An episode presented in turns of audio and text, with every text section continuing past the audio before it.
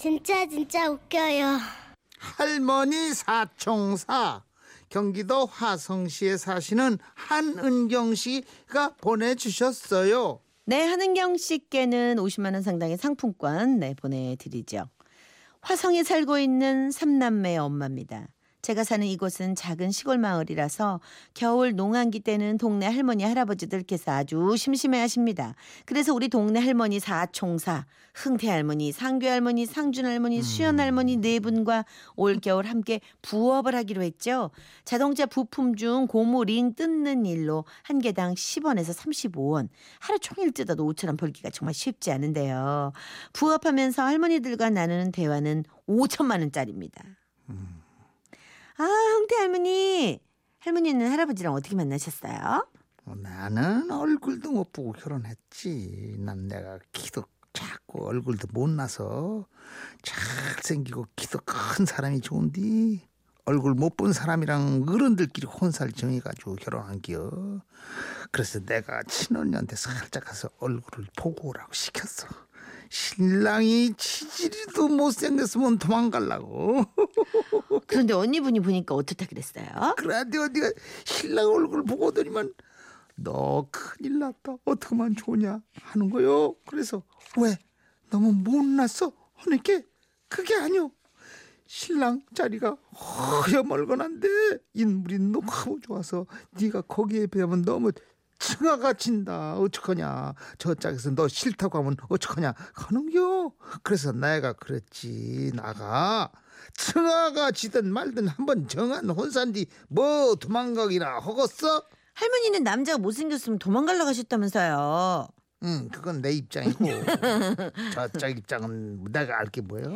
그렇게 이야기의 물꼬가 트이면 이제부터는 토크 배틀이 펼쳐집니다. 흥태 할머니가 은근히 할아버지 인물 자랑을 하시자 이번엔 상규 할머니가 입을 여셨는데요. 우리 영감 내가 가작 공장 다닐 적에 말이여 월급날 아닐 적에는 술 먹고 누가 들어와도 모르게 자고 있는디 월급날만 되면은 찌개를 딱 끓여놓고 응, 머리 감고 술도 안 먹고 나를 아주 그냥 딱 기다리고 있었단 말이지. 응? 내가 들어가면 응, 어여와 어여와 하면서 내 손을 응, 잡고 그래 월급은 받아왔는가 하면서 어깨를 주무르고 끼 안고 아주 난리가 아주 난리가 아니었었어. 에이 뭐 난리라고 그래 난리 났었던 그래. 월급남 월급날 오남매가 다 생긴겨? 얘기는 늘 그렇게 19금으로 넘어가곤 합니다. 차마 방송으로는 전할 수 없는 19금이 아니라 69금 얘기들이죠. 그러다가도 또 금방 화제를 바꾸곤 합니다. 아 그 얘기 들었어? 시상에 새우젓 가게 그 남자 바람났디야 어디 세우죠? 저짝 삼거리? 아이고 내가 그럴 줄 알았어. 아 여자만 보면 환장을 하더니만 결국은 아주 바람이 들었구먼 그려. 났어 났어 언제나 빠지지 않는 누가 바람났다는 이야기. 이 부분은 또 수연 할머니 담당입니다. 참 나는 바람 나면 넌더리가 나는 사람이야 바람하면 우리 집 양반 내가 깨 한 말 팔러 읍 그 시장에 갔는데 해장국집을 지나는데 니. 어디서 많이 본 팬티가 걸려있는겨 어머머머. 딱 보니까니 우리 집 양반 팬티라니까 아 내가 그걸 몰라 그때 내가 심장이 떨려가지고 깨를 어떻게 팔고 집으로 왔는지 기억도 안 나더라고 하지만 여기서도 지기 싫어하는 상규 할머니는 또 상규 할아버지의 이야기를 보탬에 폭로전을 펼치십니다. 아이고 그래도 자네는 바깥에서 그러고 다녔지. 음. 우리 집 영감은 말이요. 여자를 데리고 집으로 왔더라고. 아이고 아이고 어찌요. 형님도 알지 그 길다방 여자 그 데리고 와갖고 같이 살았잖아. 그런 거 보면 자네는 참 착한 여자야. 아, 나 같으면 그 꼬라지를 우치기 보고 살아.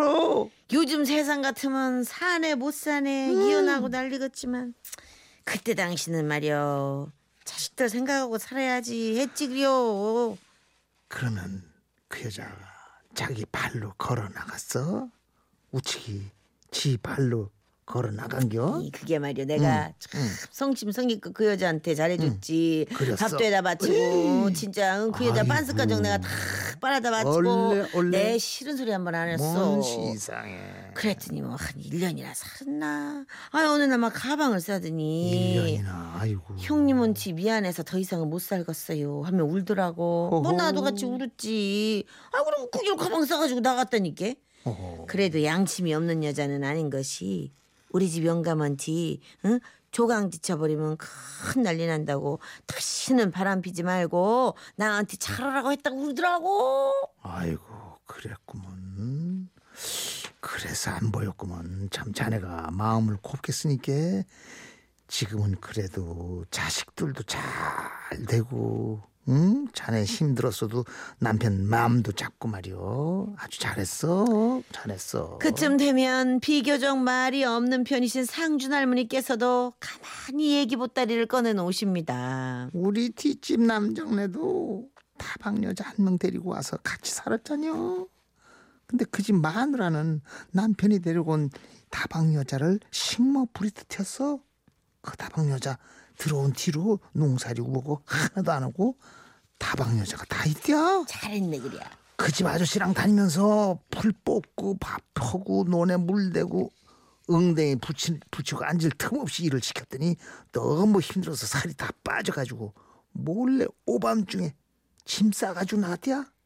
잘해주나 못해주나 매안 가지고만 그려 그렇지 그렇지.